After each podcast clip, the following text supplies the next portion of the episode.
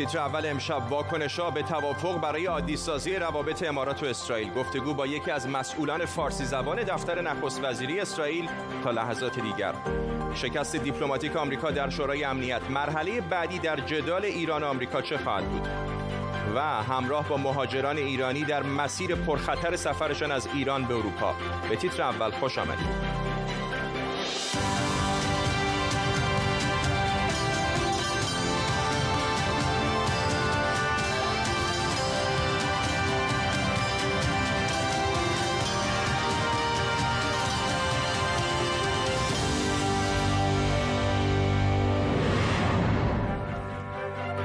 سلام به شما. به دنبال توافق تاریخی امارات با اسرائیل برای عادیسازی روابط انور قرقاش وزیر مشاور در امور خارجه امارات گفته کشورش خواهان اجرای هرچه سریعتر این توافقه. همزمان واکنش‌ها به این توافق مهم شدت گرفته. روزنامه کیهان نزدیک به رهبر ایران در سرمقاله تهدیدآمیز نوشته امارات حالا هدفی مشروع و آسان برای مقاومت. سپاه پاسداران هم گفته این توافق حماقتی تاریخی و روند نابودی اسرائیل را سرعت میبخشه. در طول نیم ساعت آینده تیمی از گزارشگران و خبرنگاران ما را همراهی می‌کنند اول از همه ما بریم به بیت المقدس یا اورشلیم. آریه شهروز شالیکار از مسئولان دفتر نخست وزیری اسرائیل با ما آقای شالیکار. بیش از هر کشور دیگری به جز امارات و اسرائیل شاید اسم ایران در این روزها شنیده شده باشه. و الان زمزمه هایی از تهدید هم داریم میشنویم. فکر می‌کنید چقدر این نگرانی ها می‌تونه جدی باشه به خصوص برای امارات که در همسایگی ایران هم هست؟ سلام. خیلی ممنون دعوت من کردین. اولین چیز بذاریم بگن که من میبخشید اگر فارسی هم اشکالی داره چون من تو ایران بزرگ نشدم. ما می‌خوام من می‌خوام بگم که این صلح بین امارات اسرائیل پایه میشه برای دوستی بیشتر بین کشورهای عرب و اسرائیل. برای پیشرفت همگی. برای پیشرفت همگی. این چیز خیلی مهمه. چون هرچی باشه همه می‌فهمن که اسرائیل یه کشور خیلی پیشرفته هست.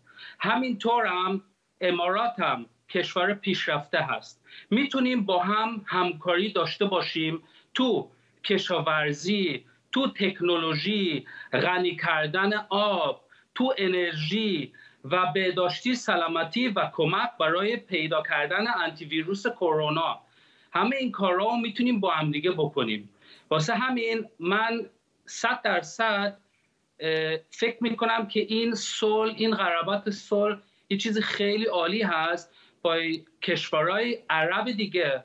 هم فلسطینیا هم ایران باید جلو بیان دیگه. چون این موقعیت الان این زمان الان درست هست واسه دوستی واسه صلح نه واسه جمع.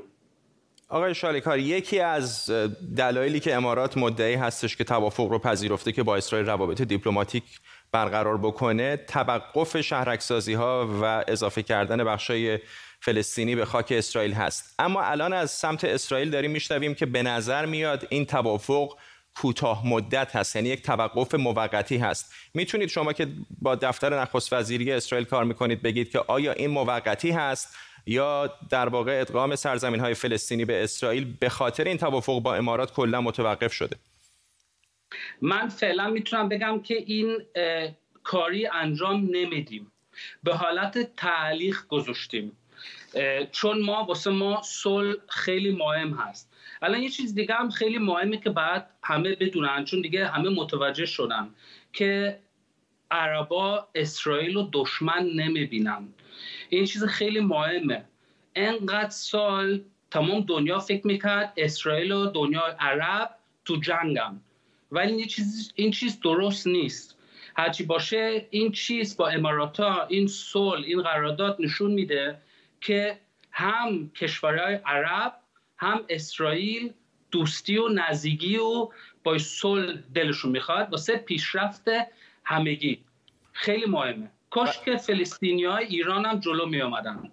ولی همه کشورهای منطقه هم استقبال نکردند. ترکیه هم که هرچند روابط دیپلماتیک با اسرائیل داره تهدید کرده که سفیرش رو از ابوظبی فرا خواهد خواند. ایران هم همونطور که در اول گفتم زمزمه هایی از تهدید حتی به نظر میاد که داره متوجه امارات می‌کنه. چقدر این نگرانی های امنیتی به نظر شما جدی هست؟ من این چیز رو می‌خوام به شما بگم. ببینین با این کارمون با این قرارداد صلح به ایران نشون میدیم که چل سال سیاست ایران بر ضد اسرائیل کاملا اشتباه بود. کاملا اشتباه بود.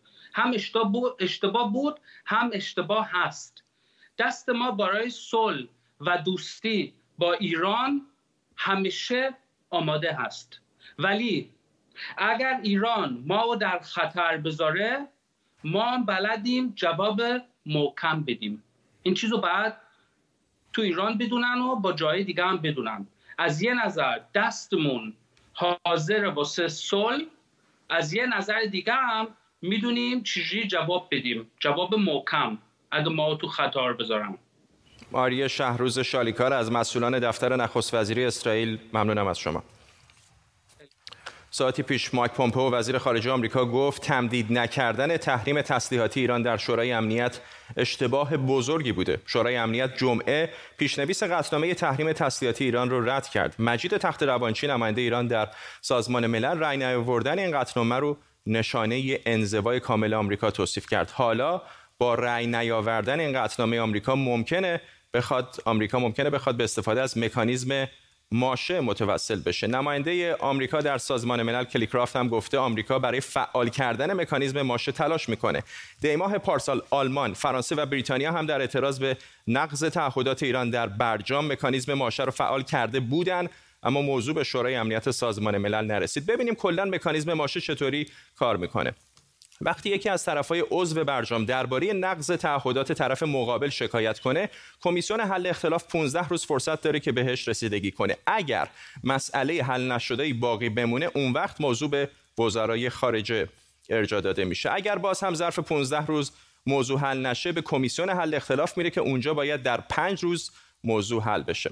حالا اگر ظرف این مدت هیچ کدام از طرفین به توافق دست پیدا نکردن طرف شاکی می‌تونه موضوع رو بفرسته به شورای امنیت سازمان ملل متحد. اگر دعوا به شورای امنیت برسه اون وقت باید طی سی روز بررسی بشه و تحریم ها یا به طور خودکار برمیگردن یا همچنان معلق میمونن. آرش آرامش حقوقدان و کارشناس امنیت ملی مهمان ماست. دوباره آقای آرامش نکته که برای من خیلی عجیب هست اینه که بالاخره آمریکا یک نفوذ دیپلماتیک گسترده‌ای داره شرکای مهمی مثل فرانسه و بریتانیا داره در شورای امنیت.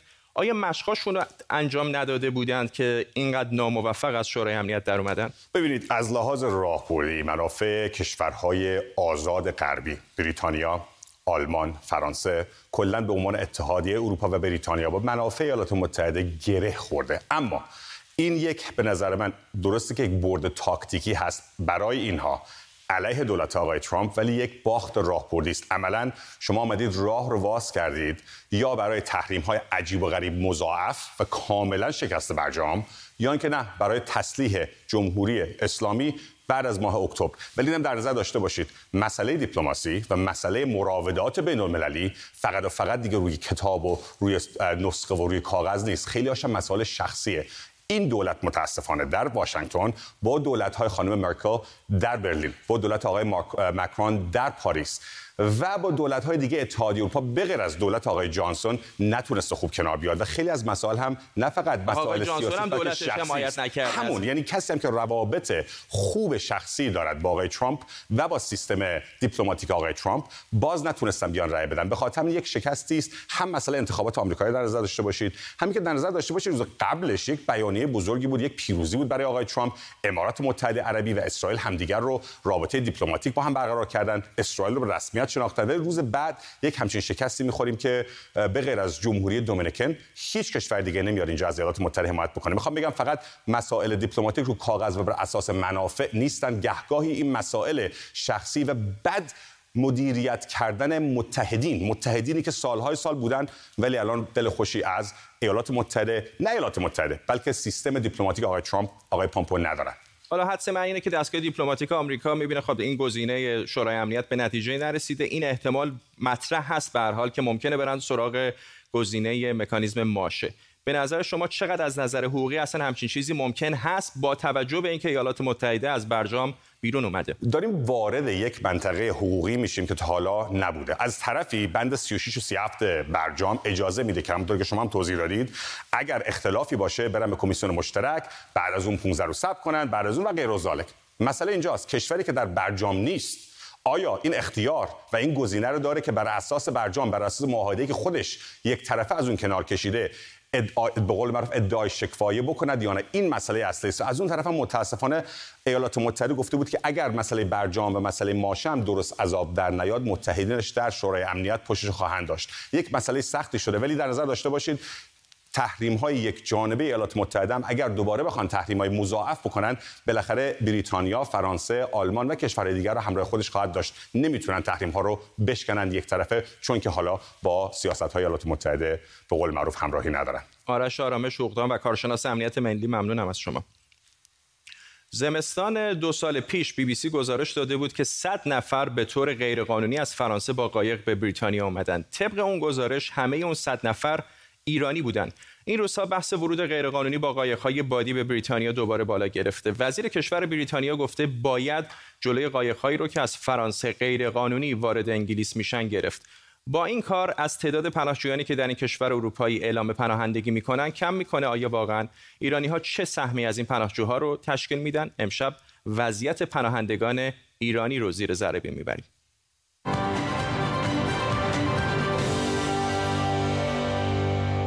شاید تعجب کنید اما پارسال بین همه کشورهای دنیا بیشترین تقاضای پناهندگی رو در بریتانیا ایرانی ها دادن.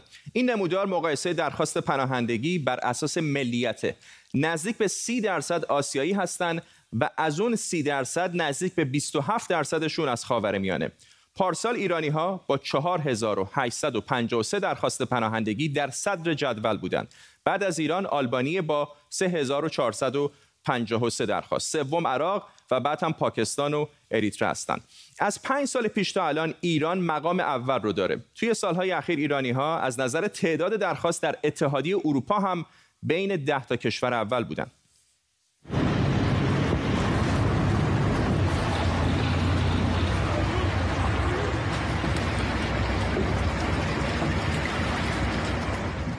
یکی از راههایی که ایرانی ها برای اومدن به بریتانیا انتخاب می‌کنن یا شاید بهتر باشه بگیم مجبور به انتخابش هستن با قایق و از راه فرانسه است. این مسیر یک پناهجوی که پارسال از ایران خارج شده. داستان واقعی اما نمی‌تونیم اسم پناهجو رو بگیم.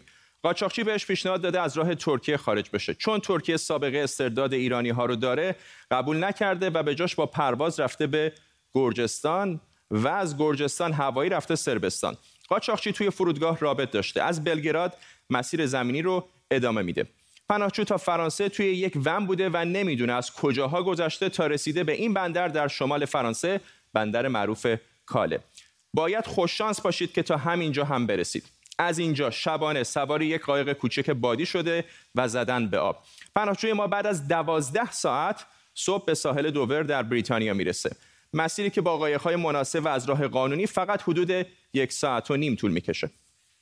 تعداد بسیار کمی از پناهجویانی که به کشور بریتانیا میان از طریق قایق میان این یک پدیده بسیار تازه است که در دو سال گذشته قاچاقچیان از این راه استفاده می‌کنند و پناهجوها رو به کشور بریتانیا میفرستند. عمده ترین راهی که پناهجویان به کشور بریتانیا میان و در اینجا تقاضای پناهندگی می‌کنن راه های قانونی هستند. اما این تازه شروع ماجراست. در واقع شما تا قبل از اینکه درخواست پناهندگیتون قبول بشه پناهجو محسوب میشید و باید دلیل موجهی برای موندن توی یک کشور دیگه داشته باشید. آمار دقیقی از اینکه چه نوع پرونده هایی رو ایرانی ها ارائه می‌کنن در دست نیست اما شاید تجربه وکلا کمک کنه. طبق کنوانسیون ژنو کسی که به خاطر نژاد ملیت مذهب عقاید سیاسی و تعلق به گروه اجتماعی در کشور خودش ترس از آزار و شکنجه داره حق اعلام پناهندگی رو داره. بیشتر پروندهایی که من از پناهجویان ایرانی دوران طی دوران وکالتم بررسی کردم موردهای تغییر مذهب از اسلام به مسیحیت بوده. البته پروندهای دیگه مثل دگرباشی جنسی و دلایل سیاسی هم وجود داره. پناهجویانی که از کشور ایران میان با تجربه من در این کار که بیشتر از هر سال سابقه کاری دارم بیشتر کیس هایی که من در هر سال گذشته از کشور ایران داشتم فعالین سیاسی هستم.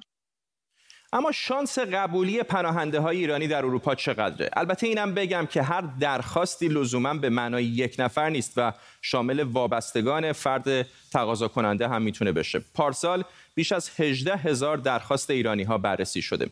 از این تعداد 40 درصدشون همون بار اول پذیرفته شدن. اگه اینو با ونزوئلایی ها یا سوری ها مقایسه کنید می‌بینید که درصد قبولی اونها بیشتره و کمتر از همه گرجستانی ها هستن با حدود 4 درصد. اما برای اونهایی که پذیرفته نشدن چه اتفاقی میافته؟ اگر اداره مهاجرت پرونده پناهجویی رو رد کنه پناهجو حق درخواست تجدید نظر به دادگاه رو داره که در این مرحله می‌تونه بازم از کمک های حقوقی رایگان استفاده کنه در صورت اینکه درخواست تجدید نظرشون دوباره رد بشه پناهجو حق اعتراض به رأی دادگاه در دادگاه عالیتر رو هم ممکنه باز داشته باشه تخمین زده میشه که بیش از دویست هزار نفر ایرانی در کشورهای دیگه یا پناهنده یا پناهجو هستند. کمیساریای عالی سازمان ملل متحد برای پناهندگان تغییرات سیاسی اجتماعی بعد از انقلاب اسلامی رو از علل مهم این روند می‌دونه. جالب این که ایران خودش در بین پنج کشور اول میزبان قرار داره. یک میلیون پناهنده در ایران هستند. از این تعداد بیشترشون یعنی حدود 950 هزار نفر پناهنده افغانند. ایران نزدیک 99 میلیون دلار بودجه از سازمان ملل درخواست کرده که تا اینجا 16 میلیون دلار بابت پناهنده ها پول گرفته. حالا این در حالیه که ایرانی ها بعد از پاکستانی ها دومین جمعیت پناهجو در افغانستانن یعنی بعضی از ایرانی ها به افغانستان پناهنده شدن.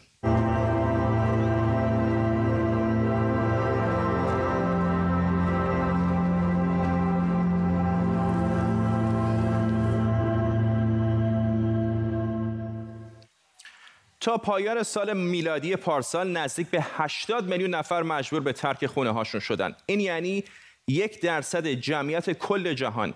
چهل درصد این جمعیت رو بچه ها تشکیل میدن. شرایط سیاسی اقتصادی ایران هم میل به مهاجرت و پناهنده شدن رو به خصوص تو سالهای اخیر تشدید کرده.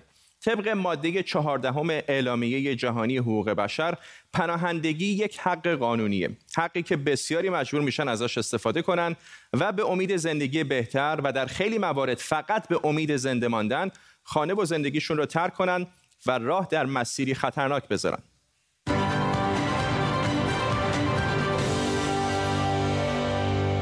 همطور که تو زیر ذره هم دیدید بندر کاله دروازه ورود خیلی از پناهجویان از فرانسه به بریتانیا است. تناز خامه خبرنگار ما دیروز اونجا بوده و الان از برمینگهام با ماست. تناز یکم در مورد شرایط پناهجویان در کاله به خصوص این روزهای کرونا برامون بگو که چطوریه اونجا؟ فرداد بندر کاله دیگه حتی کاله دو هفته پیش نیست. با داوطلبانی که برای مؤسسات خیریه کار می‌کردن وقتی صحبت می‌کردم می‌گفت دیگه انبارهامون داره خالی میشه از مواد غذایی و آب. و از طرف دیگه تمام خونه های موقت کمپ های موقتی که به بعضی از پناهجوها در بندر کاله داده بودن به نظر می‌رسه که داره ازشون گرفته میشه و اونها آواره کوچه و خیابان میشن. خب دیگه جنگلی هم وجود نداره. می‌دونی که چهار سال پیش اون جنگل از بین رفت و بعد از اون همینطور در نقاط مختلف یک سری چادر می‌زنن و بعد پلیس حمله می‌کنه اونها رو جمع می‌کنه و مجبورن که به یک جای دیگه برن. در حال ما بعد از پرسجو پیدا کردیم جایی که تقریبا ایرانی ها رفته بودن موقتا چادر زده بودن در کنار هم بودن. تونستیم باشون صحبت کنیم. وقتی که ازشون سوال کردم شرایطتون چطوره اونها گفتن دیگه اینجا برای ما بهشته. وقتی این پاسخ رو شنیدم نه تنها برای من فکر کنم برای همه سوال باشه مگر اونها چه شرایطی که داشتن که ایران رو ترک کردن و چه اتفاقهایی تو این راهها براشون افتاده که الان میگن اینجا بهشته. اگر بخوام پاسخها رو خلاصه برات بگم اینه که ما شاهد این هستیم پناهجویان تحت فشارهای مختلف اقتصادی اجتماعی سیاسی هستن در ایران. ایران رو ترک می‌کنن. بعضیا ماهها و سالها در راه بودن مورد تجاوز و آزار و اذیت قرار گرفتن. عزیزانشون رو از دست دادن و حالا به نقطه رسیدن که میگن بهشت و مسیر آخر بسیار کوتاه و آسونه یعنی گذر از این گذرگاه آبی. با یکی از این پناهجو گفتگو کردم با هم ببینیم. ایرانیا زیادن. هر روزم بیشتر میشن آدمای جدید می‌رسن خیلی با خانواده میان. الان زن و شوهر هستن با دو تا سه تا حتی بچه کوچیک سه ساله پنج ساله. توی این جنگل شبا بارون میاد. خیلی وقتی تازه می‌رسن چادری چیزی ندارن هیچی ندارن رو زمین میخوابن.